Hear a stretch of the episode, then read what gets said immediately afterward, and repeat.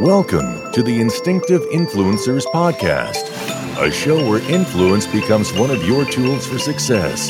Now, here are your hosts, Brian Weber and Ed Haley. Hi, I'm Brian. And I am Ed. And welcome to the Instinctive Influencers Show. We're so happy you're with us today. Ed, we are rounding yes. out our little series today. Um, but before we go into that, uh, so to this week, because I'm going to rile you up a little bit, I, am going to enjoy oh, yeah. this. This week, you just get you get to experience something that's brand new in talent management, which we've talked about before, where you kind of get to pick where you go next because obviously you can't stay where you are until you retire. I mean, how was that experience, man? Um, so I was very anxious for it to uh, start. It's called the marketplace, and then uh, mm. I didn't know what it was all about. You know, it's new, very very new. So it it was a little bit of anxiety going into it. Then I got an email said, "Hey, your marketplace is open." Uh, click mm-hmm. on the mm-hmm. link, and then what they've done is, you know, for us in the military, we have branch managers, we have you know career managers, and they have gone in and they have said these are the positions, the duty stations or assignments that we think would help your professional growth and progression. Um, mm-hmm. And then they just give you a list. Uh, it varies. So I had 25 assignments to choose from. Um, but I think one of the things I did, it was lucky because it happened. Um, I was home when I realized it was open. And my wife and I sat down and we went through them and we rated them together you know, so she, oh, she's nice. been around the military a long time. So she has some, she needed to have some input. And then some, you know, she was all about Hawaii. And I said, but you got to understand with Hawaii, you know, I'm going to the field for 30 days at a time. You're not. So you got to think about the things with me. And then she says, so cute. She says, well, you're a master sergeant. You're not going to the field. And I said, uh, this is not accurate. No, I'm going. So, uh, yeah, so it gives you some input. And then now the waiting game, right? Like my marketplace opened on October 13th. Yeah. It doesn't close until November. And then we don't know what assignment we get until February. So from now to February, Ooh. I know what I picked. Um, and, and I didn't really have, all right, at this point in my career, Korea is terrible. I don't want to go to Korea because I'm trying to retire, right? Like there's things that we do and job fairs and things that the opportunities aren't going to be the same as Korea. as Brian points to his guidon. Uh, yeah. so I really didn't have anything terrible. Actually, I had some that I told my wife, I said, if this was five years ago, I'd like Okinawa, Japan, I'd have jumped all over that. If it was five years yeah. ago and I wasn't ready to retire, you know, uh, Air right. Force Base in Florida, Mc, MacDill Air Force Base in Florida, I'd have been all over it. So we'll see what happens from fun.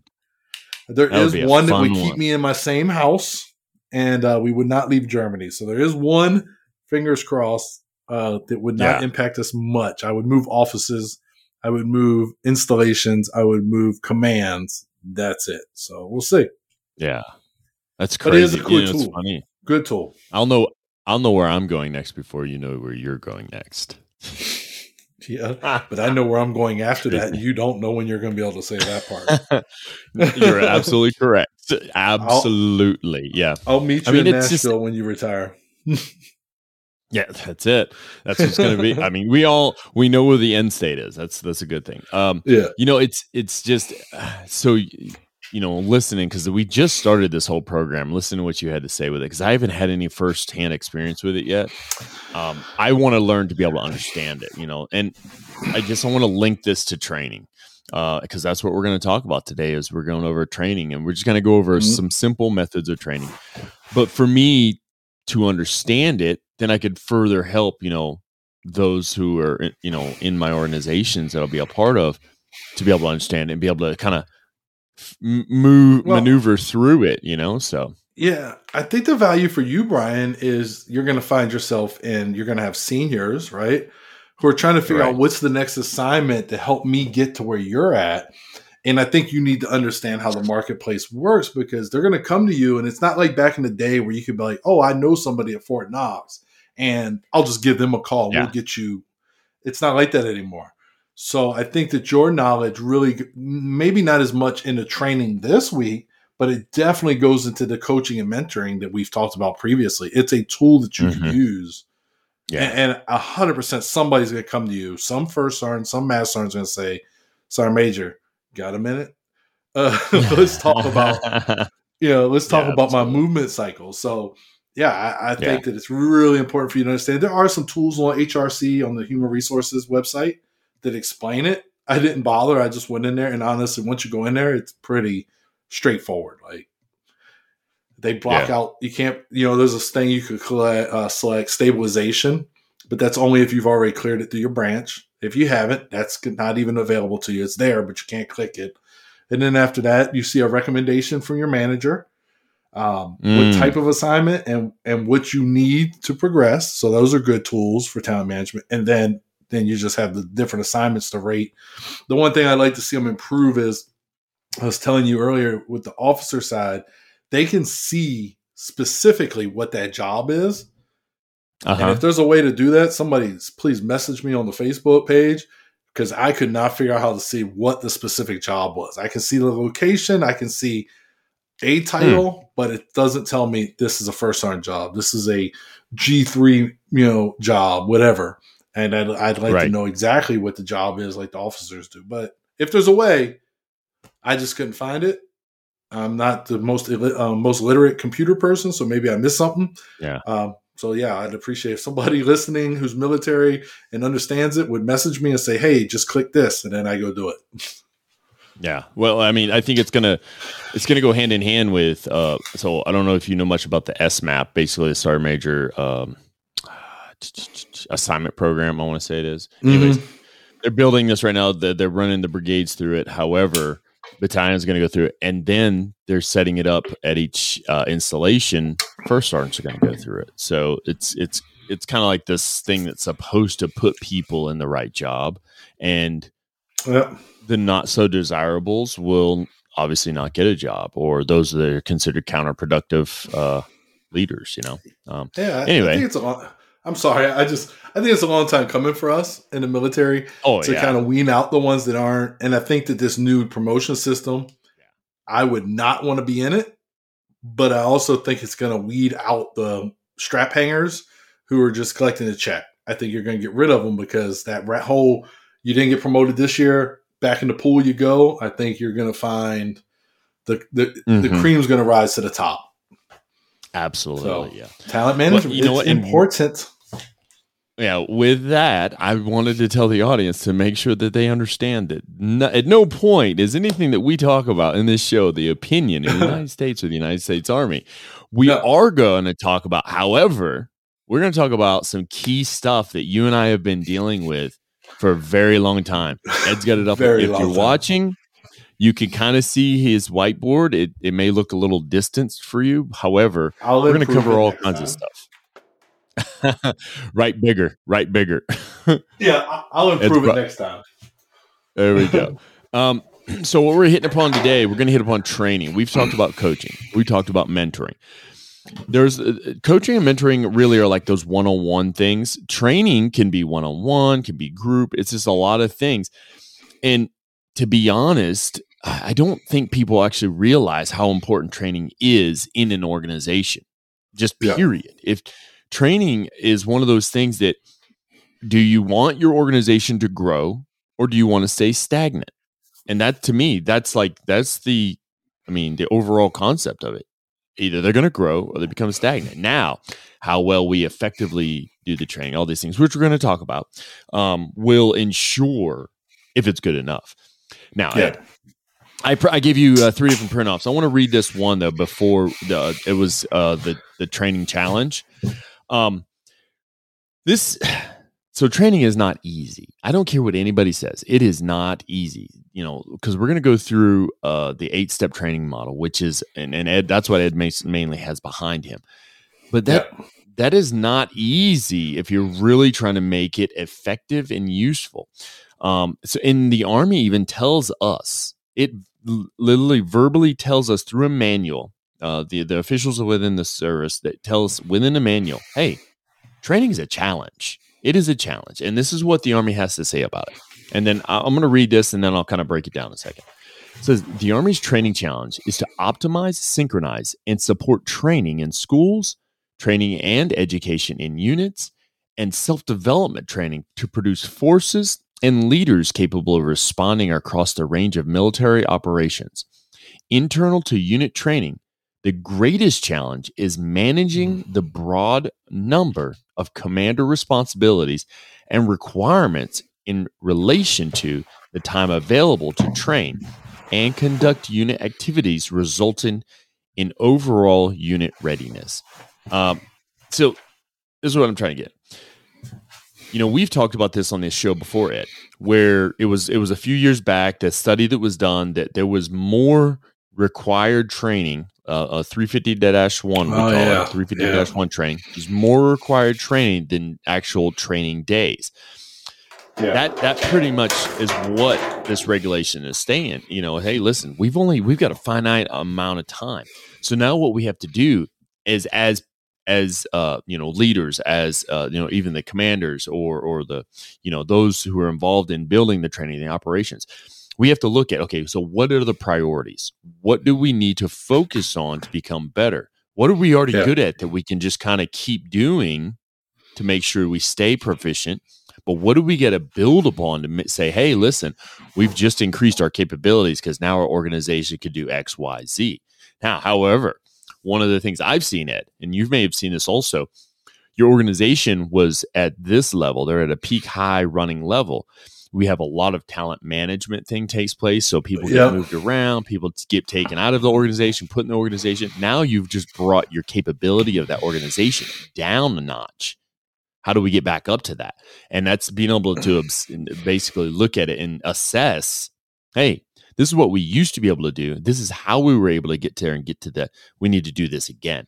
So, I mean, that's, mm-hmm. I just wanted to make sure we kind of really hit upon a whole. There is a massive challenge to doing this training piece. What you got, man? So, I think that, uh, you know, when the organization takes that hit from the talent management, um, that's where the creative and critical thinking of those who are still in that organization or the new mm-hmm. lifeblood comes in, right? Because then, right. not only can they help you get back to where you were but that that new lifeblood hopefully can bring you to another level um, you know i've been in mm-hmm. organizations where things were run one way and then you go to another one and you're like okay i see some room for improvement but let's observe you know let's do our due diligence let's go through the motions let's work here. And then as you get more influence in that organization you can say hey you know let's try this thing. It's worked. I've seen mm-hmm. it work in the past. And then you can try whatever that item is to try to help the organization continue to grow, right? Not stay stagnant. Mm-hmm. Because at the end of the day, talent management happens, boom, we come down, boom, we come back here. But that's, I mean, it's good that we got back to where we were, but we didn't improve either. And we got this new talent. So, what was their impact other than getting us back? You know, I, we could have kept the same people.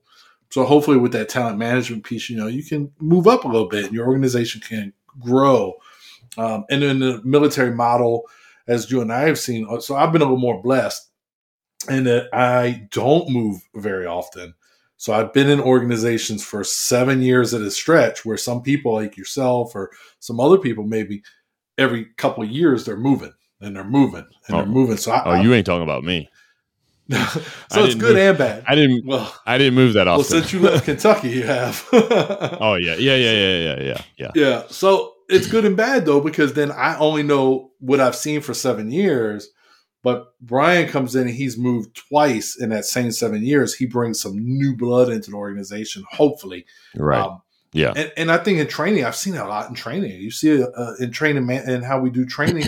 somebody always offers something and, and bring something new, mm-hmm. uh, new approach. And, I, and I've always kind of enjoyed that new approach to training because it has to be interesting, or else you lose your participants, you lose your soldiers' interest if it's not interesting, and they feel like you're wasting their time.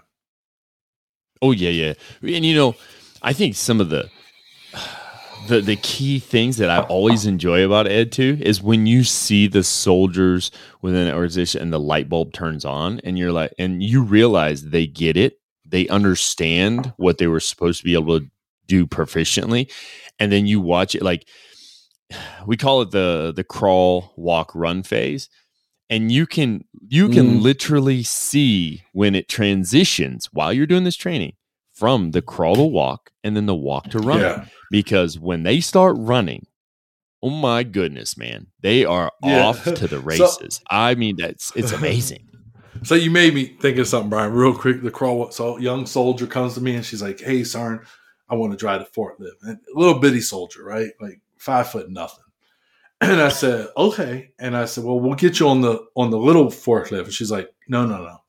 I want to drive the big one. I said, well, let's start with the little one. And uh, so you started, you know, driving. It's just so exciting just to get in the seat of the forklift, and then that becomes infectious to you as the person training, right? Because you're like, mm-hmm. oh, they're so they're into this. Like, let me help them. Um, and mm-hmm. then you know, so now the soldier's driving. She's doing the crawl with me there, watching, and she's you know walking. By the time the soldier's in the run phase of this forklift, that so I couldn't get the soldier off the fork. A truck would come in. We're like, hey, we need somebody to unload the truck. And before I got the words out, soldier had the keys, had their helmet, and was on their way through. I got it on the forklift because they wanted to learn to drive it so much, and, and they enjoyed, took so much from it and that's to me as a trainer is the payoff right that infectious mm-hmm. that enthusiasm of you know of, of, doing something exactly man and you know I, I guess you could say because we're going to talk about the eight step training model here but we are i think you can catch to me what you that that little instance you can catch some of the things that we consider to be part of the principles of training um, that i think are it's a great every year organization needs to have some type of principles to their training. It, basically, it's kind of like saying, "Hey, listen, we fall back on this. These are the principles we need to meet." You know, and and whether it be a civilian organization or military. Well, military, we have them already cut and dry for us, and I'm going to explain what those are here in a moment. However, if you're in a civilian organization, you could even take the ones we're going to give and use those as your own. All right. You, you can redefine some of the words and use them as your own. But what this does is this kind of gives you a guideline uh, to stay within the parameters of what is needed from you as an overall organization. Um, and, and that's why I think about like that, that particular soldier wanted to learn how to use this piece of equipment. Well, to me, that hits upon a couple of these training principles. Uh, yeah. Train to maintain, train to fight, or uh, fight to train or train as you fight. Those are all things that we have to stay within. Um, so what it says here, it talks about principle. The principles of training provide foundational direction for all commanders and leaders. These principles guide and influence. See, I like mm-hmm. that word. These principles, yeah, I've heard it, guide and, and influence training at every echelon. So every level, these principles work. The following principles of training complement each other, providing task and purpose to every aspect of how Army forces train. So, real quick, I'm going to run down through them and then we're going to jump into the real meat of the show today. Uh, yeah. So, when it comes to these principles of training, commanders are the primary trainers. That's what they say, right? Yeah. What do they actually do yeah. for us? They give us their vision. They give us their guide, their training guidance. They give yeah. us the direction, but they pull all that from information about the organization and the organization's uh, mission. So if I know my my job is to move equipment from point A to point B, yeah, then I'm not going to focus training primarily on building gizmos.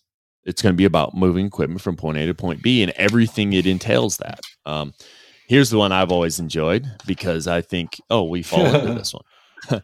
Non commissioned officers train individuals, crews, and small teams. They also advise commanders on all aspects of training. Why do we do this? Because we've gone through it. However, you have those same. I, I I'm not a fan of the naysayers. Like, oh well, we've tried that before. We'll never get it done. No, we haven't tried that. Let's try again. Maybe we tried it the wrong way. Maybe we tried yeah. it this way and not that way. You know, take um, it as a challenge. Yeah. Oh yeah, like take. Uh, yeah. I, I don't know if anybody's ever you know if they understand. Like, when you run into these roadblocks, people often will say, "Well, it's already been done. It's already been done." And it's like, I don't know if you actually have tried it completely. Yeah, did you brainstorm this? Did you come up with alternate ideas and then just go with the alternates yeah. and not the primary? Like, there's so much that could be done. Um, so much, yeah. Let me continue on here. Training yep. using multi echelon techniques to maximize time and resource efficiency. Uh, this one right here, this is probably one of the key ones. So, when we talk multi echelon techniques, basically it's taking different organizations and being able to maximize uh, the training by allowing them to kind of like rotate through um, like a training scenario, and that way everyone gets to take part in it, and then you're not wasting a resource. So I'm not I don't have one organization. Ed has another organization.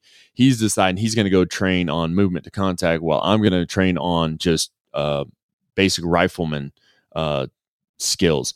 Instead, what we do is we combine those together. We work together. We create two organizations that are both proficient now in the same thing, especially when our mission is the same. Or maybe he's a sustainer, he's a sustainer organization, I'm an aviation organization. We need sustainers to help us get our equipment and all our stuff to where we need to go. Mm-hmm. And then mm-hmm. vice versa. Well, he's not well, yeah, he is. Logistics, get all my stuff there. And then I need to be able to same move all of their stuff to another lo- location. So we work together. Um, here we go. Train as a combined arms team. Okay, that's working together trained to standard using appropriate doctrine. So we have doctrine that helps guide us. So we want to make sure we stay within that. That's one I've always loved. Yeah. Train as you fight. Train as you fight. we train as we fight, and then we'll fight as we train. Which that's the last one. Uh, sustain levels of training proficiency over time. We can lose our ability to properly yeah. uh, conduct whatever mission it is if we if we don't stay proficient. Yeah, you train can't to maintain. Just fire you can't just fire yeah. and forget. Like absolutely not. Fire and forget. That's that's one of those those a key term. We don't want to just oh we've done it once. We don't need to do it anymore. No, yeah, we keep doing. We got it. It. uh, train to maintain. It's basically just to keep the force going. And we we uh, we have eighty percent of the organization knows how to do things.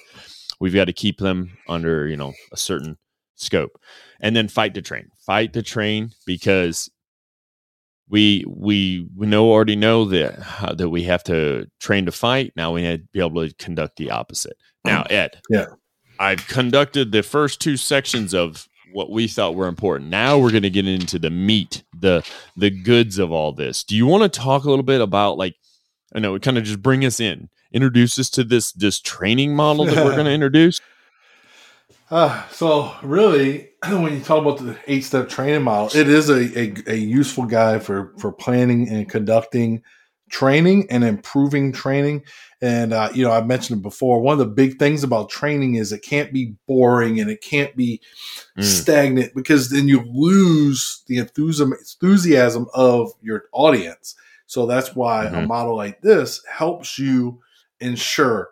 And then, you know, I don't know about you, Brian, but I maybe some of our listeners have been somewhere. You went to a training, and you know they were like, "Oh, we're gonna we're gonna go up to the um, we're gonna go. up. We call it butcher board paper. We're gonna go up to the whiteboard, and we're gonna do the we're gonna write out these lists. Well, we don't have enough right. whiteboards, so like eight of you just go to that board, and eight of you go to that board because I don't have enough whiteboards. But that impacts training, and this model helps make sure that you have enough training aids, you have enough materials because if I send eight mm. people to one whiteboard with one marker, the odds are I'm going to get input from the person writing, right? And I'm going to get some input maybe from two or three. And then the other four are going to be back here. You know, it's a new day. Mm-hmm. They're going to be on their phone, on the book of faces, or they're going to be, you know, Instagram modeling or whatever but they're not going to be paying attention to the training. So now I've reduced my audience. We're just in this example, I've reduced my audience by half of the training. And again, as we move through these steps, you'll see how this model will help us stop that kind of stuff to make sure that the training is effective. So the 1st mm-hmm. thing, Brian, is plan. And uh, before the show, when we were talking, I said this is one that I, as a young leader, struggled a little bit with because I feel like the things when you're planning that you have to think about you get more and more from experience. But here's the tie-in. I'm a new leader. This is an mm-hmm. opportunity mm-hmm. for me to learn, but it's an opportunity for you, Brian, to coach and mentor me. It's an opportunity for me to say, here's my outline. And then you say, mm-hmm. okay, well, have you got all the resources? Well, I think so. Well, what resources do you have? So for this particular training, what mm-hmm. do we need? What do you have? Okay. And then I say, all right, I got that. I know where we're going for the training site. Where we want to do it at training area 11. Okay. Did you go to the three and coordinate that yet? No. Do I have to do that? Well, yeah, you got to go do that. And then I go, so it's an opportunity, Brian. So when we talk about planning, I gave a few. So what is being trained? I think I think that might be the very first question. All right, we're gonna plan this training. What are we training? Uh, yeah. Who who are the instructors and facilitators? Do I have SMEs? You know, if I'm going to uh-huh. teach uh, forklift training, do I have a master driver? Do I have somebody certified on that forklift? If I don't, okay, next question, right? Rabbit hole time is okay, who conducts that training? Maybe my sister battalion has a master driver, so maybe I need to get with them and see if I can get an Ooh. instructor from there, right? Multi echelon. So yeah, so that's it. Right. That's the multi echelon. That's the thinking outside the box. Instead of just saying, yep. well, we don't have anybody certified. I guess we're not doing forklift training. No, no, no, no, no. Nah what's the, what can we do to get it now once i've run the gamut right i've called my sister battalions i've gone down the street to fourth infantry division i, I was the old first cav guy they were the division down the street i've gone down there mm-hmm. and i've mm-hmm. tried to find somebody maybe we just have um, there used to be this really big forklift we call her big bertha she is a um, 10 alpha a huge forklift and there weren't very many of them on an installation so maybe 45d doesn't have so now where do i get this training at how do i I got this asset sitting in my motor pool, but I can't use it. And I want to use it because it's a mm. force multiplier, right? Now we reach out to like a TACOM and we reach out to the company who makes it and says, hey, who in Texas can do training on this? So you have to yeah. take those steps, you know? Um, mm-hmm. Then, of course, you need your training site. And we're going to talk about the importance of that in step uh, three. We're going to talk about training site again. Yep. yep. Training aids right? I talked about having a group of eight people around one whiteboard, maybe this big. What am I going to get from eight people on this whiteboard? I'm not. I'm probably going to get one or two people that, you know, but so you need to make sure do I have adequate training aids? Do I have enough training aids? And this is right. all part of the initial planning process. And then for us, and a very big one is has somebody done a risk assessment of the training? And has yes. it been reviewed by somebody? Who's the decision authority for this training? Has it yeah. been submitted to them for signing signature, right? And there's so much more that could go in here, but I do think that this is a coaching and mentoring opportunity for somebody, we'll just say Sergeant E5 Haley to receive from, you know, Master Sergeant Weber. This is a chance for him to guide me. And I've had NCOs right. Uh, when I was in the motor pool, I had Sergeant First Class Ramirez, retired now, Master Sergeant and he was very quick to say, "Let me see your training plan." And he was one of those guys, Brian, that was like, "I want to see it." You know, four weeks out, five weeks out from the training because he wants that opportunity to not have to rush to get it done and say, "Well, here's the answers." He wanted time to be able right. to say, "Okay, what what happens if it rains?" Oh, well then okay, well, what's the next thing? What, are you going to lift with the forklift when we're doing the training? Those type of things. So he wanted it early enough, and and, and he took those opportunities to mentor me. Um, I'm gonna say the first time they gave me a range, I was like, oh, oh, mm-hmm. and then it was a nine mil range, right? So we don't shoot nine mil, and they're like, hey, you're gonna be the you're gonna be the NCOIC of the nine mil range, and I'm like, I am. I've never shot one of those in the army, so where do I start? You know? Yeah. So, yeah. Yeah. Yeah. Yeah. yeah. So you know, yeah. So that's that's planning. That's step one. What do you got, Brian? Uh, so when I look at that planning ed, uh, one of the things I want to, because uh, because we obviously talk mainly military, but this can also be transformed onto the civilian sector. Oh, 100%. Um, it talks, the very first sentence, it talks about leaders develop specific, specific and measurable training objectives based on the commander's guidance. Um, the commander, obviously, is kind of like our CEO of our organization, right? And yeah. they say, okay, we need to be able to get our organization at this level for this particular type of operation. So let's say it's a, we have a, a, a civilian organization where it's a CEO. The CEO says, "Hey, I need all my sales personnel able to do X, Y, and Z." Right? And this mm-hmm. helps initiate leads, all this stuff. That's where they're pulling this training out of. So when you, when, those of you listening, when you to understand it, they're saying, "Hey, this is what the organization should look like." Now, you as a leader within that organization, you say, oh, well, for us to get there because of my experience, my understanding, and the, the research I've done, this is the training. These, the, these are the specific measurables. The like, I'm basically here's my criteria. I am yeah. basing everything off of this, and these are the elements that we need to hit. What so equates to I success? Really, yep, absolutely the ways to success, and that's and that's the key point of it. You know, when when some people they put their training together, I don't think they think about those and then bounce it back off of it. Will X equal Y? You know, it, that's it's just one of those things. Uh, but yeah, I think uh, planning obviously obviously everyone knows should know that planning a training event is a it is a significant emotional event um, if if not done right with the right people. Um, but yeah, that's what I have, Ed. All right. So I just wrote up here off of what you said. I added to my notes for the plan. What does success look like? I actually wrote yes. what does success look like. My bad. Good thing y'all can't read it. um, stop it. And I wrote specific and measurable, which is funny because when I was in the instructor course, that's one of the things we used to tell people is what constitutes specific and measurable. What what equals a goal or a, a success. So that that is you know, and it's funny because the the the document I use for this week, Brian, I got from the uh, Fort Benning site, and it it really it doesn't say, and I'll go back and double check. It doesn't say anything about when you're planning training what what is a success for that training, because even if you mm-hmm. do a multi echelon giant field exercise, there's something that equals success for the brigade, mm-hmm. for the mm-hmm. battalion, even for the company, even down to the squad there's things you want to achieve to equal a success. So, okay, yeah, all right. Yeah, so, um, so I think that's planned. What you got? Can y'all see? I don't know. Y'all probably can't make it out. I'm gonna get a better view, but this Brian made me this painting just so y'all know. um, yeah, all right. Doing more painting. So, uh, what's next, Brian?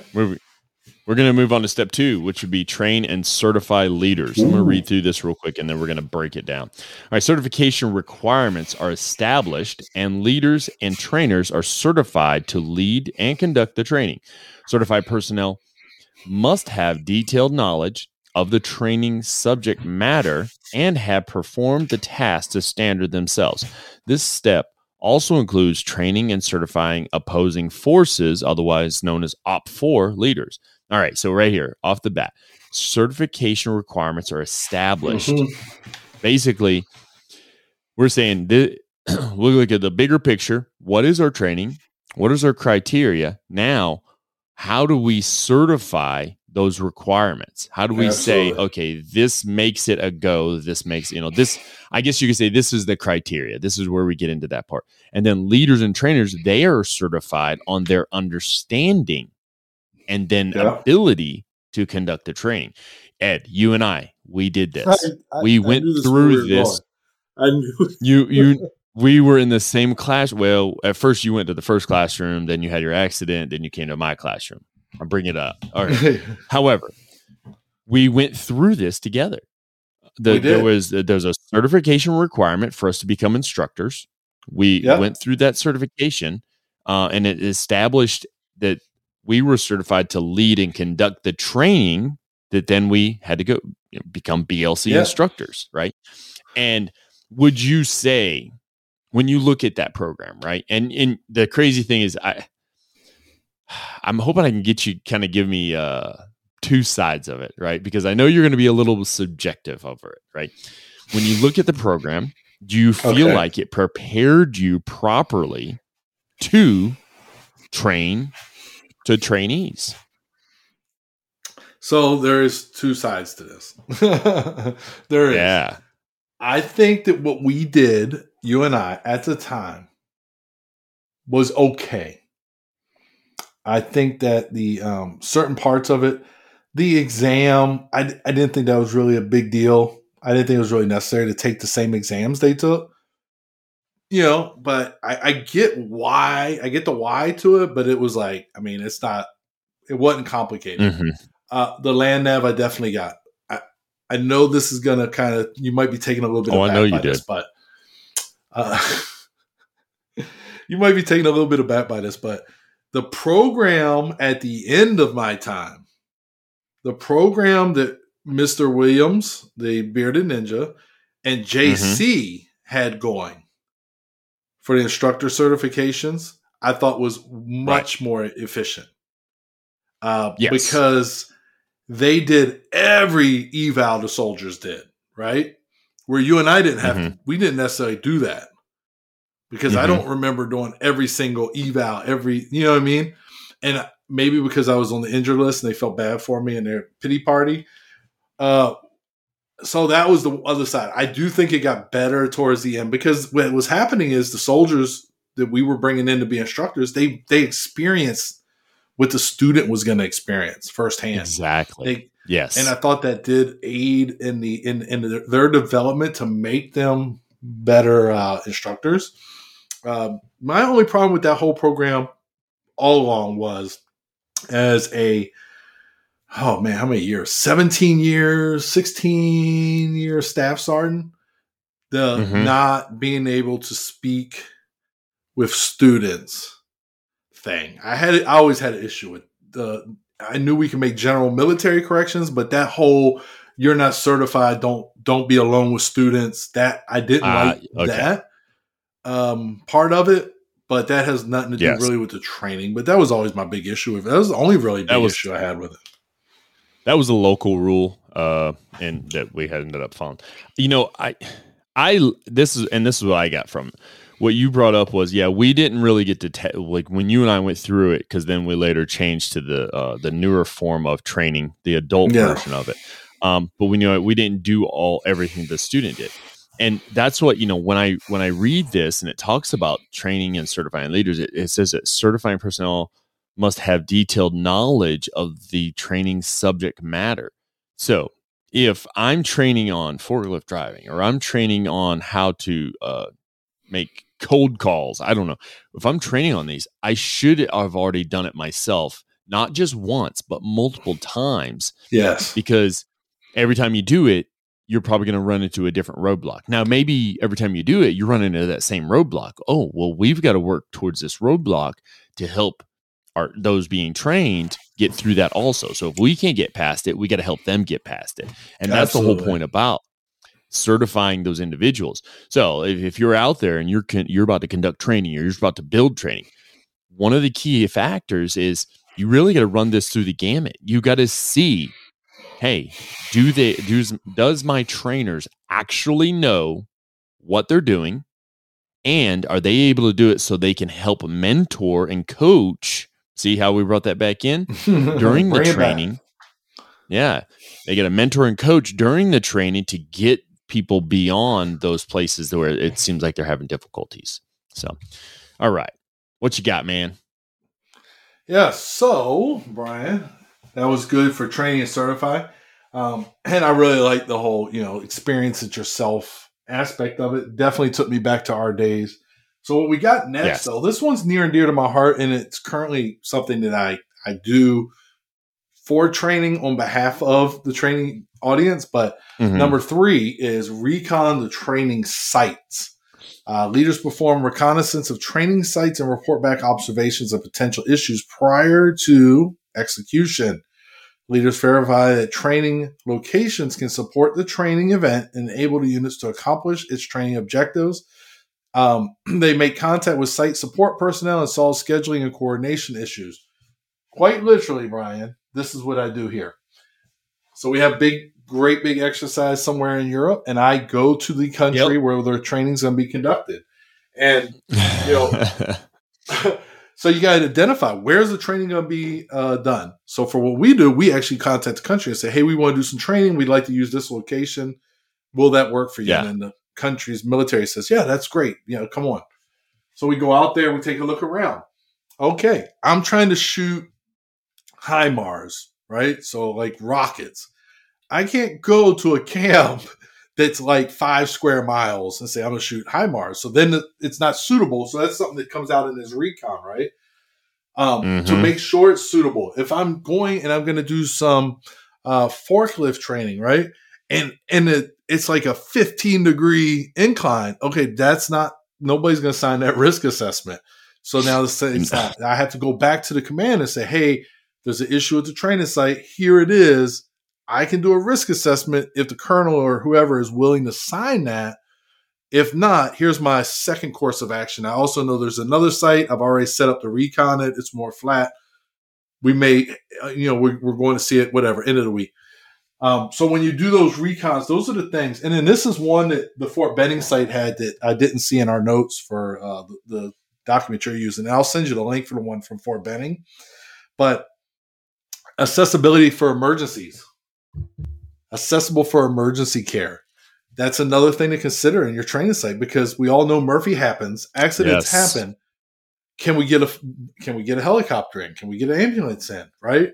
um, sometimes you're going to do training, especially uh, I don't know if you know you probably know you're a maintainer. Hotel eight training, right? So that's the recovery class mm-hmm. where they learn to use the wrecker.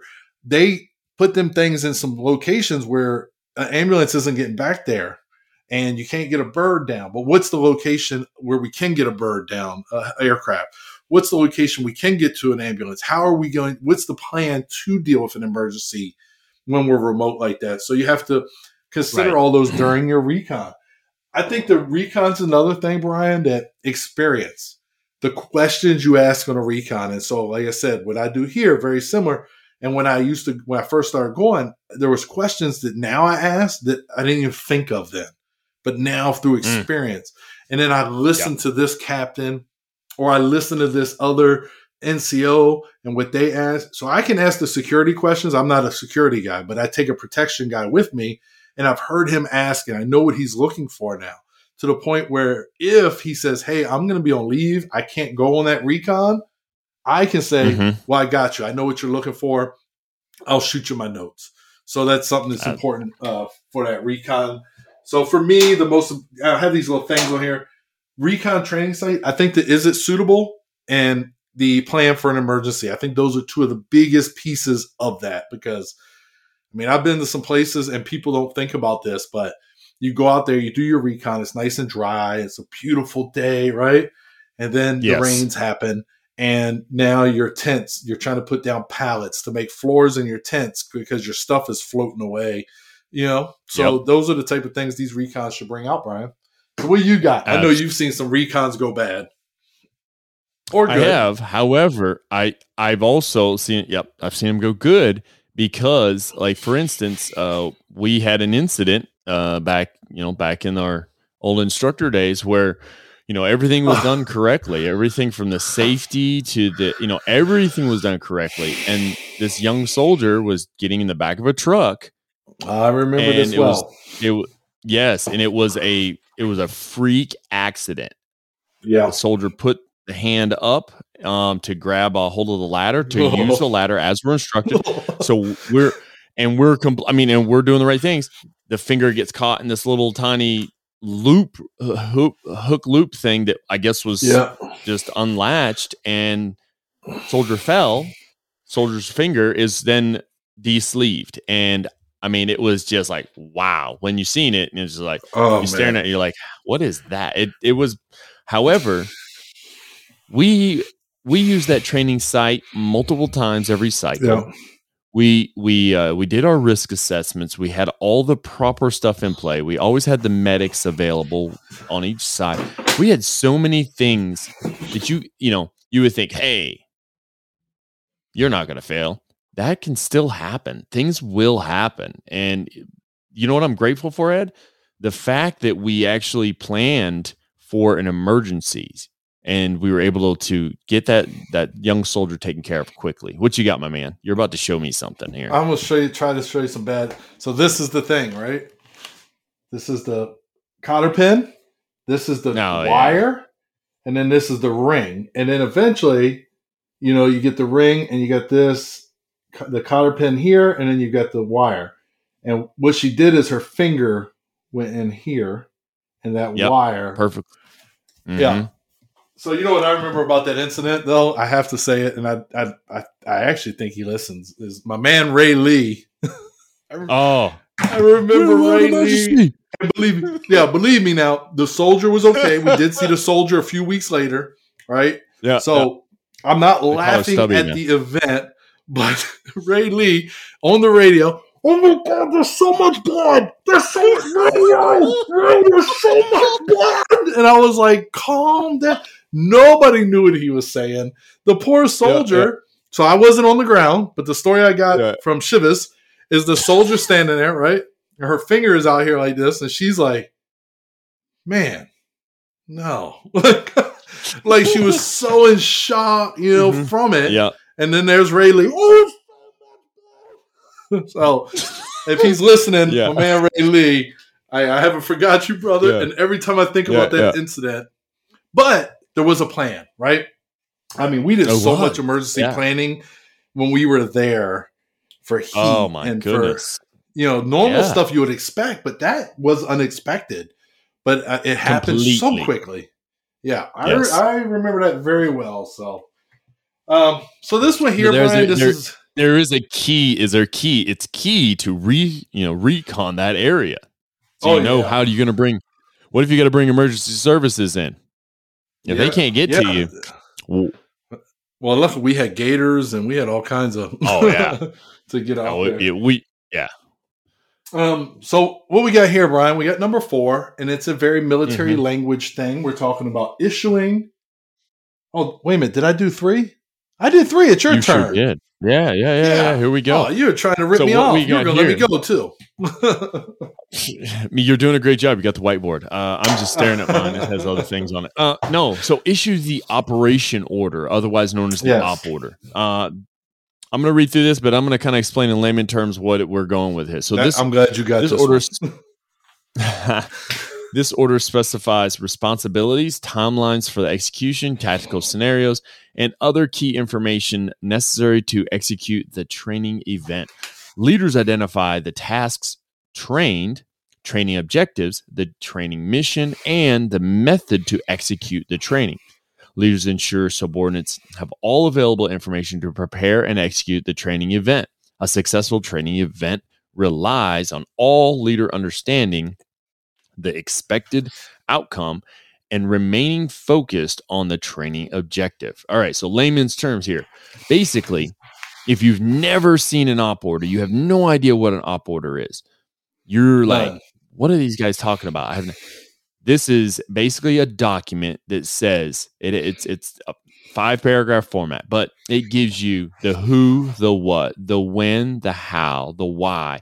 You if you have a a, a question it answers most of those questions in most, most cases. However, there's the there's the other side of thing. If you don't understand something, then you send up what we call an RFI, request for information, because mm-hmm. you didn't understand exactly what happened. So it's a commu- it's a communication, but it's a hard paper that allows you to see. Okay, all right, they're saying, all right, Bravo Company is going to execute a downed aircraft recovery team training. Yeah. Got it. I can do. I you know, and then it gives me okay. So this unit's gonna. Uh, then we're gonna have the sustainers and the in the SSA providing X Y Z. We're gonna have um, we're gonna have uh, another organization providing aircraft to fly them in. We're gonna have another organization, uh, transportation organization, and then it gives like each one of those units that's being used. It gives them tasks and equipment mm-hmm. that they have to provide. Um, it's kind of it's I find it to be useful sometimes, and other times I find it to be a headache because then you're like, well, I got to coordinate all this, I got to do this. It just really depends upon the people you're dealing with primarily. That's usually where that's usually where my headache is. It's the actual involvement of individuals or who wrote so, it. Yeah, because I've seen yeah, some that, that, are written in a yeah. lot of depth. So here's what I got for you, Brian. The op order, right down here at number four, the mm-hmm. op order is all of this because I'm it going sure to is. tell you who's being trained, where we're training, when we're training. I'm going to yes. lay out the instructors that I want and how I'm going to certify them, right? and then we can mm-hmm. skip when's the recon. That's when I'm gonna put my date time group of the recon. But then let's go all the way to the back, right? You're like, well, it's in the middle. What about the last four things? Okay, training. Here's what equals success. Hey, we're gonna do the AAR at this time and this date after the training's complete. Mm-hmm.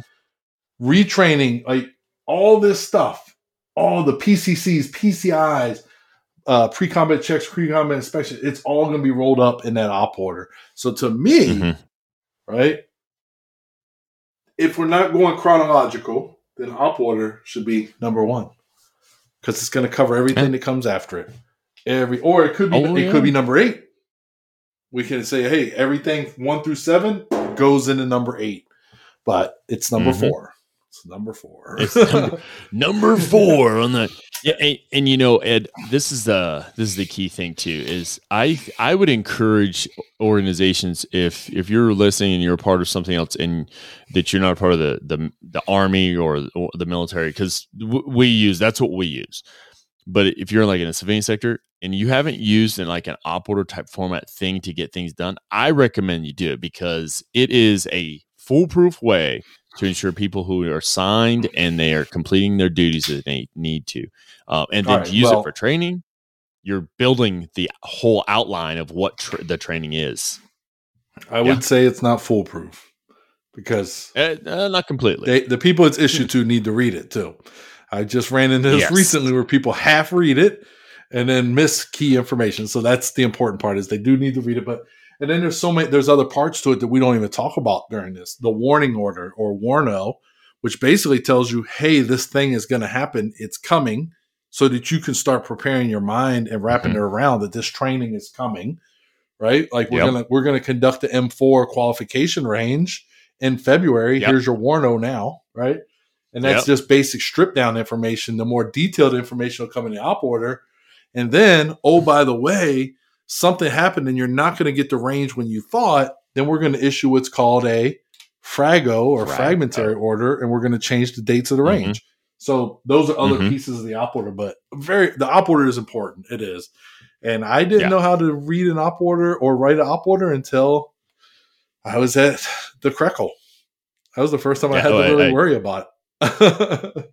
yeah. Hey, we've been here at my school. We, we've been dealing with a few, and I'm like, these are large scale complex ones and i'm like wow i've never seen yeah. them like the way these are like you're talking 800 page you know and you're oh, like yeah no oh wow there's so much involved but it's but I just think yeah it's pretty if our listeners have something that they use that this sounds familiar to you and you know you're listening you're like wow that that sounds kind of like this that we use in our organization if it's something that's right. releasable and you want to like send it to Brian or I through social media, then we would welcome. I would like personally, as somebody who's getting ready to retire way before Brian retires, I wouldn't mind seeing it because me moving forward. I mean, this is something Brian's right. If you understand the op order, I think you could in, import that, bring that into an organization with you, and it could help uh, mm-hmm. distribute yep. taskings in an organization. I mean, honestly, for us in the military, if you want me to do something and it's not in an op order, that's called an asker, not a tasker. A tasker ah. is something you can hold my feet to the fire. An asker, mm, I can be like, yeah, no, I ain't doing that. Yeah, yeah. Tasker, you know, not an asker. I, and, oh, absolutely. And you yeah. know, th- this is the key thing about op order too. And I've seen this now. You, you just got to be careful. You can't get lazy with it. But once you have a good one built, you can just recycle that thing, pull and plug yeah, information it, in, whether you know, routine training, routine training is, you know, it's one of those things where you just got to change that names, dates, locations yeah. sometimes, but Have a lot a of the same information. Yeah, yeah, exactly. So, but that's, I, I think that's key. So, all right. So we're going to move on from this op order piece, which we do consider to be important, to the number five step. That is important. So number five. Hold on, Brian, because I don't have your. Oh, I keep coming out the frame. I'm gonna squat down. Now, so the number five step. This one's important, and and the bearded ninja would be ashamed of us if we didn't mm. say it mm. was important. But this one's very oh, it's very very, very important. important. Uh, this is important to the operation. This is important to the training. This is important to your perception of you. So very important. It's rehearse. Uh, leaders conduct rehearsals to ensure plans are synchronized and actions are understood by subordinates. um, leaders supervise rehearsals to ensure those responsible for training are prepared and organized. This step includes conducting rehearsals necessary for mm-hmm. the OPFOR or the oppos- opposition forces, leaders and personnel. And so this is one as a junior. This also used to annoy me with Sergeant Ramirez because Sergeant Ramirez, I basically gave the whole class to Sergeant Ramirez. That was my rehearsal. Yep. In front of him, every step, pretend. He literally, literally, Brian, would make me pretend I had six soldiers. And I would give the handout to him, and then I would give him to my five imaginary soldiers as well. And, um, you know, so uh, just kind of went back to, and then it tied, that ties in well with somebody, mm-hmm. I'm not saying Bearded Ninja's name, but used to teach the empty chairs when, yeah. when I was over there working with them. And I picked that up and I started doing that. And it's literally just you in the room and you're going through the training you're going to give and you're saying, mm-hmm. well, what do you think about that, Schmugatelli? Well, do you agree with him, Schmugatelli? Like, so you go through the motions in the rehearsals, but it does, from my own experience, it did help me with a comfort level. It helped me get comfortable yes. talking. If, even though there's nobody in the room, my comfort level increased with being mm-hmm. in the room by myself. Then mm-hmm. when I got in front of people, I was uh, able to perform, which is really strange. I'm very, I'm actually used to be very shy. Uh, I was able to mm-hmm. perform mm-hmm. in front of people and and avoid stuff like crutch words and gestures and things mm-hmm. like that. So rehearse. So during rehearsal, this is when we identify our weak points or the weak points in the training. So you as the SME, right? You as the senior, you're watching whoever you've identified as your facilitator give this training and you're taking notes because you're going to give them AAR afterwards, right? After the rehearsal yes. to help them get yes. ready and so that they, they look good in, in their actual live uh, training. Does the training flow? Uh, we've seen this before.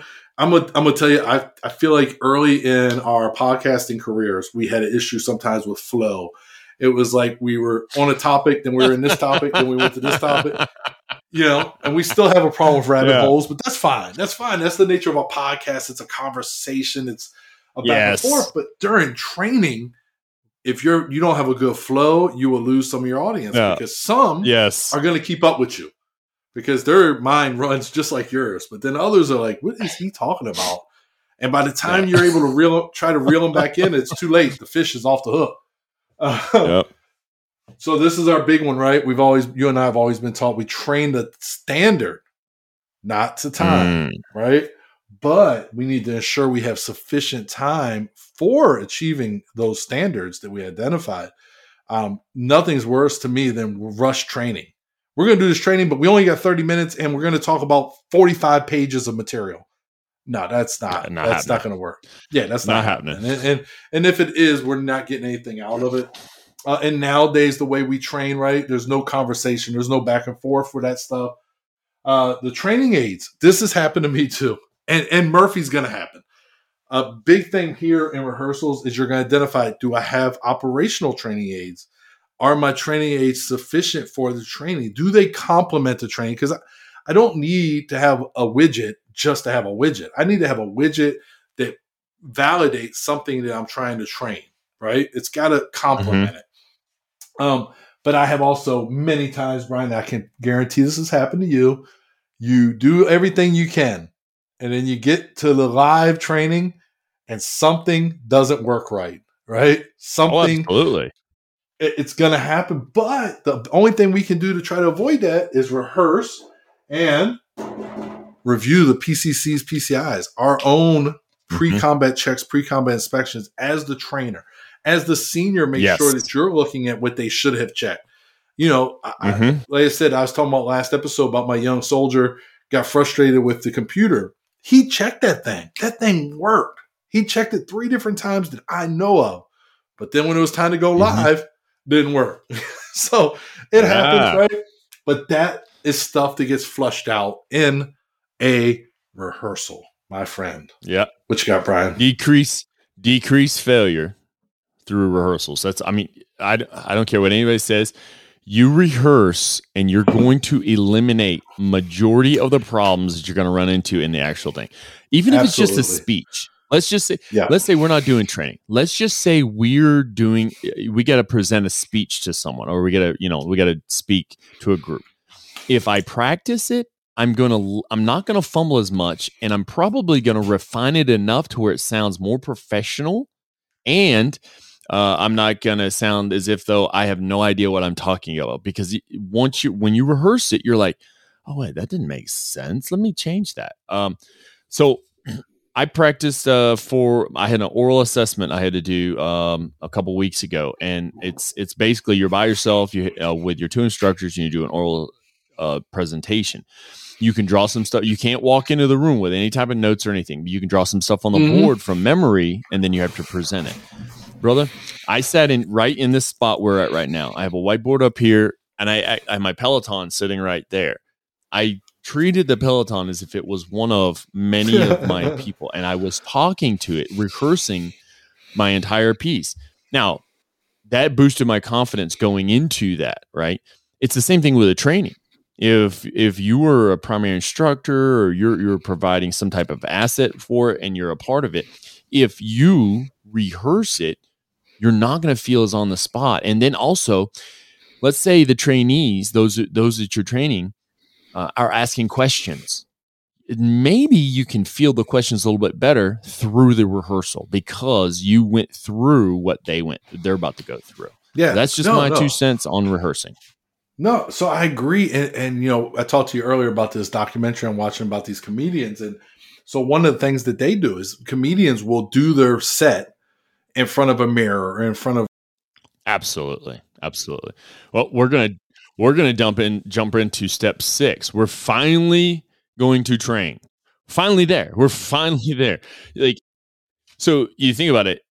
Step one through five is all this preparation. And i will tell i'll tell listeners all all day long you're going to spend more time preparing and closing out the training than you're actually going to be doing the training. It, that's yeah. And if you don't, then you may have you, you were winging something you shouldn't have been. Um, so here we go. So step six is training. Training is executed. Tasks are observed and evaluated, and training objectives are trained until proficiency is achieved. As participants perform tasks, trainers evaluate performance against published standards.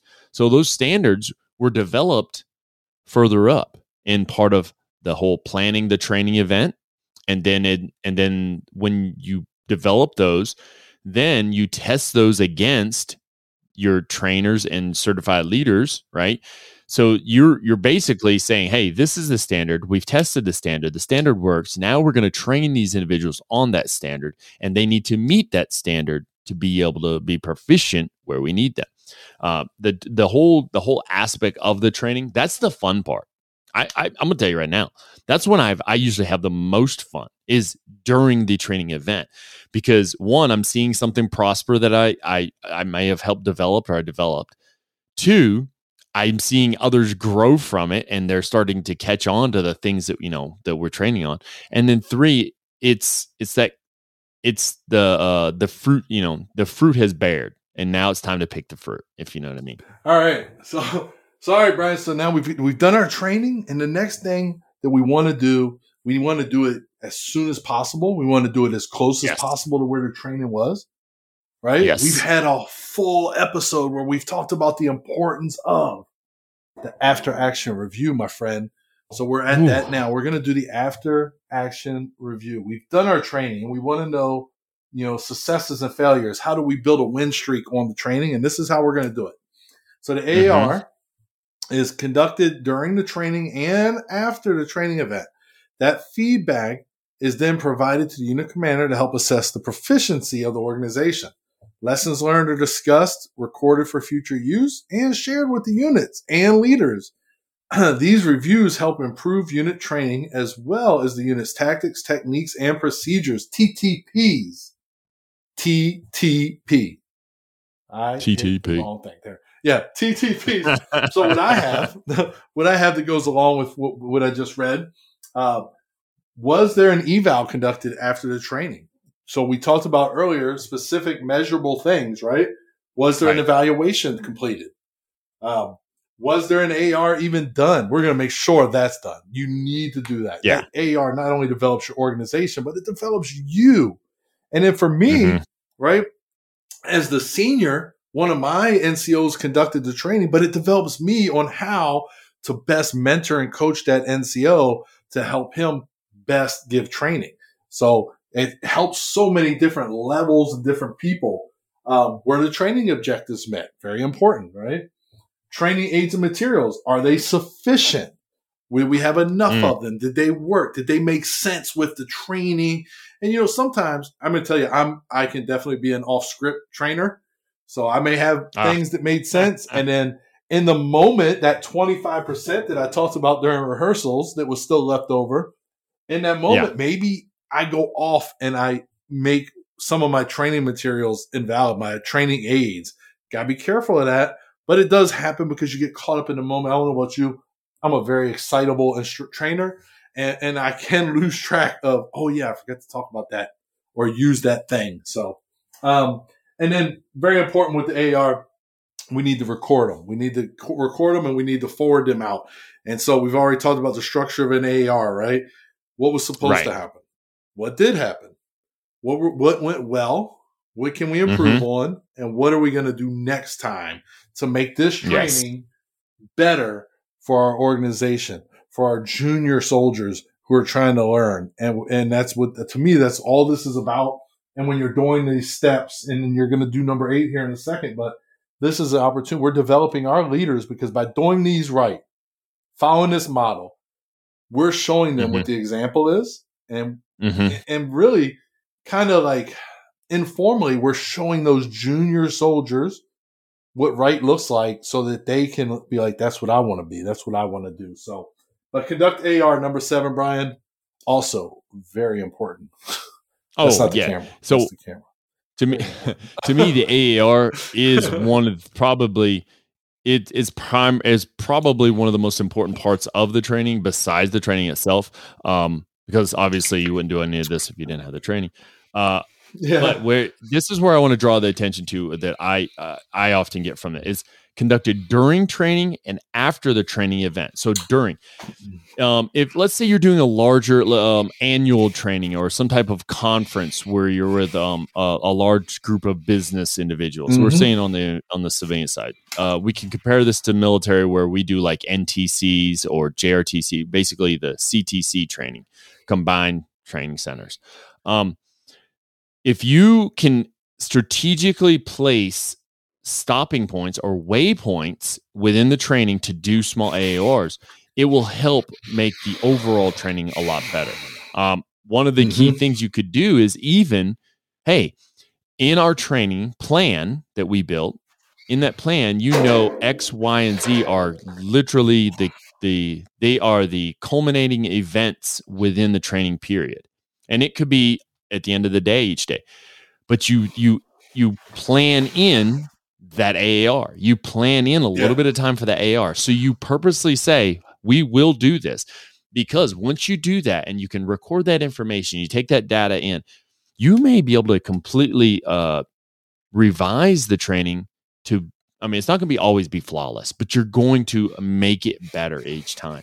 Um, it's the problem is, is if people allow the entire training to, to take place over a period, let's say a period of days, let's just say five days. Over a period yeah. of five days, you're going to miss what happened on day one when you're at day five. And the reason being is you're going to remember the last thing you did most of the time. Most, most of, your time. memories are going to be the last things that you think about, you know, from whatever took place. So let's say you're doing a five day ethics training uh, wherever you're at. Ooh. Right. And okay. this five days ethics training is taking place. There's different subjects each day at the end of each day, you do a small AAR on what was learned that day. And then, you know, and then you go through that whole process of, hey, what was supposed to happen? What did happen? What were improvements? what are sustains? What are we going to do next? You hit those points, even if it's just a yeah. quick VOCO one. Somebody writes down some notes, it helps. Uh, but that's that's my key point when it comes to the AAR. We've we've talked in depth about AARs. AARs are so, important. They are. Yeah. So the one thing you just triggered You just triggered a thought. Do you remember how we did ARs in the instructor course? Ah, uh, it's been a while, bro. I'm trying to. I'm so trying, you're going to remind me. Is yeah, end of the day, right? We're getting ready to release them to do their cleanup, so I don't have to clean up. Mm-hmm. And then we would say, "Hey, what were we supposed to accomplish today? What did we accomplish today?" And then yeah. we would yep. say, "On your way out, there's a three by five card in front of you. We want you to write one thing that oh, was yeah. done well today and one thing we can improve on, and drop them on mm-hmm. the desk as you walk out." Boom, they drop them on. We shuffle through them, right? Uh, um, the bearded ninja and JC and I shuffle through them, and then the next day we open with them. We say, okay, you know, we went through these, and on this one here, we we thought this was a good one. What's a way you mm-hmm. think we could improve that? Yeah, and we would have yes. a discussion to open the day based off the previous day's AR comments. But we didn't yes. let them go home without leaving comment because you want it yeah. fresh, like you said. So it just triggered something in me, and that's any organization could do that. Three by a three by five card. Even if we're not doing training the next day, you can at least do that part. And then the next mm-hmm. time your organization gets together for training, you can open with last time we received this feedback. These are some things we're looking at changing. Mm-hmm. So, yep. And you know what you're going to do? You're going to get buy in. When you do that, you get buy in, Ed, from yeah. people because yeah. you're actually taking their thoughts and ideas and you're incorporating it. And it's, and we've talked about this before when you incorporate somebody's thoughts and ideas, now it's their baby too, and they don't want it to fail. I mean, it's, yeah, that's it's true. that simple. That's absolutely true. So, yeah. So, all right. So we're excellent. on our last one. We're on our last oh, step, Ed. Uh, this one, yeah. this is the this is a key key piece because this is just kind of going back and hitting upon uh, what took place earlier in a sense. But it's step eight is retraining. All right. Yeah. Ta- tasks not performed to state uh, standard are retrained and reevaluated until the standard is achieved. Units do not depart the training event with tasks not trained to standard and training objectives not meet. Now, here's here's what I'm going to say. Yes, you do sometimes leave the training area if the standard is not met. Um, uh, if you beat a dead horse, mm. you're not getting anything from it. You know, you're gonna lose some interest. Yeah. So Ed, when we uh, we would uh, do land navigation, right? We taught land navigation, we yeah. tested land navigation, we retrained it, then we retested it. Um, Several. I can tell you right now, absolutely, it's it's over multiple days. I would tell you if if we did the testing, the retraining, and then the retesting in the same day, I think we one we would have had a higher fail rate. One, two. Yeah I think we would burn out those soldiers and they wouldn't care very much. But uh, what I thought was great is we did do retraining the same day. We often did it the same day as the test. Because it's fresh, so it stayed yeah. fresh. Yep, because we can we can hone in on their failures that they missed, or the, maybe the the waypoints that they messed up, or something that they messed up on.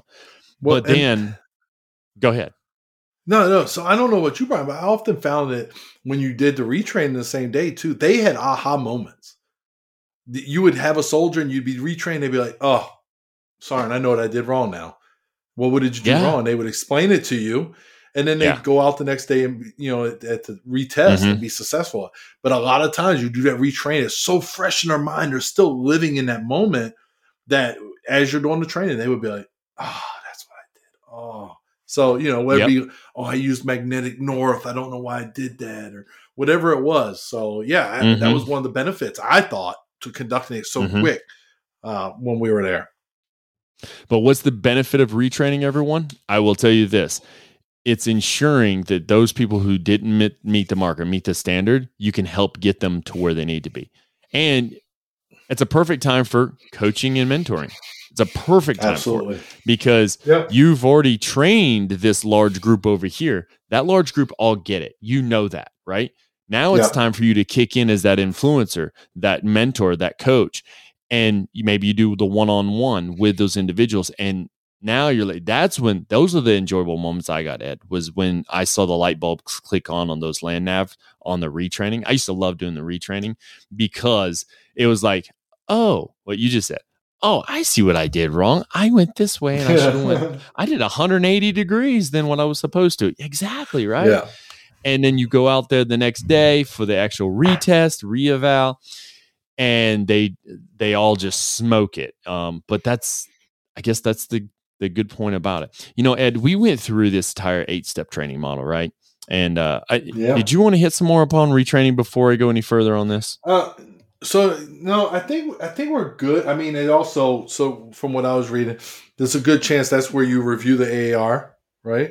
That's where your unit then identifies a need to conduct further training. You dig into reference yes. material, and then retraining yes. launches all the way back around to planning the next training yes, of re- that event yes. if necessary. So I think that that becomes a big circle, right?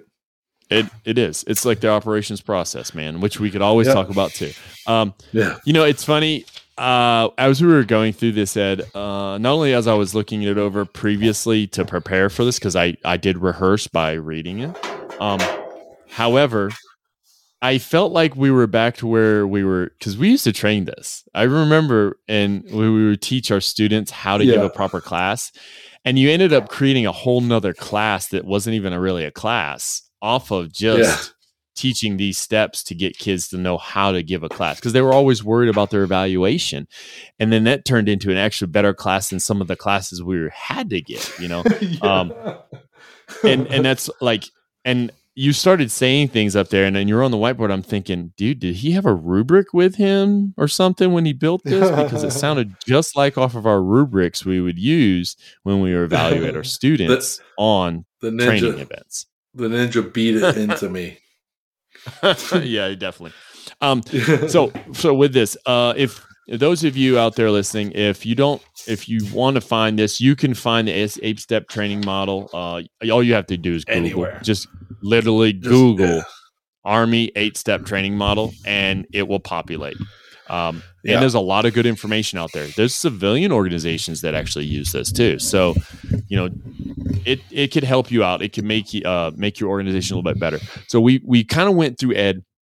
We started off with coaching, which is you know that kind of one-on-one whatever then we mentoring yeah. with was kind of like one it's also one-on-one and then we turned it into this training um where my ideas behind this were was the fact that all three take place in influencing right we influence through our actions our words our deeds 100%. things like that and to me when you're coaching people well when you're mentoring people well and when you're training people well, you're hitting upon what we're looking at for influencing and being a better leader. Um, I don't really have much left for the show today. Uh, what do you got that you want to talk about before we uh, we start closing it out? Well, Brian, I'd like to talk about how our listeners can be connected with you and I. They can do that by checking out our Facebook page as well as our Instagram at 101 Influence. They can check us out at instinctiveinfluencers.com. They can meet the faces, see the faces, something, something. I, Brian, I think Brian's got it under construction, maybe. Uh, but yeah, go to the Facebook page. It's a closed.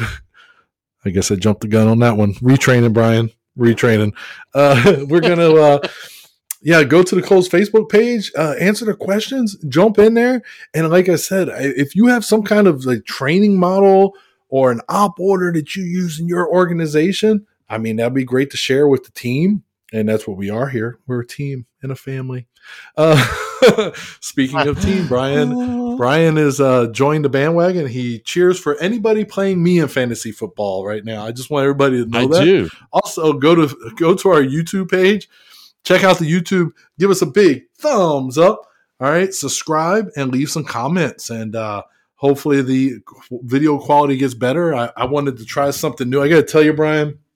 I wanted to try this new this week. This might be a thing, but we gotta not have long, long, long podcasts because my my feet hurt, man. But uh, I do. I feel more energetic. I feel more like into it. You know, when you're at yeah. the board. So yeah, we might do some more yeah. uh, scenery changes. Maybe Brian will do one. But uh, yeah, good discussion this week, Brian. I thought it was great. Yeah, I I, I totally enjoyed it. Uh, I, I'm gonna have to flop some stuff around so I can get my whiteboard involved maybe at some point. Um, and yes, as he talks about the, um, I cheer for anyone. I'm also I'm I'm basically this week. The I'm basically cheering cheers against me. Your whole Well, I'm just saying, I'm against your entire household right now. That in your house, except for Pat. That's because they keep beating uh, because, you. No, because I'm I'm trying to beat the brakes off your wife this week. So we're gonna see what happens there. You know, I'm going. I I, I'm, I got a trade on the table for. Her. Oh, by the way, speaking of trades, Antonio Brown, she missed a train, and then he had another good week last week and this week. Yeah, and I believe what's that old guy's name? Used to be in New England. I tried to trade him to you. You didn't want him. Oh, Tom, uh, the number one quarterback in the NFL. Yeah, thanks for thanks for not trading me for him. I'd have really regretted that one, buddy. All right. Hey, I think this out this is definitely leads to uh we need to do an AAR on what took place and some retraining on NFL fantasy football.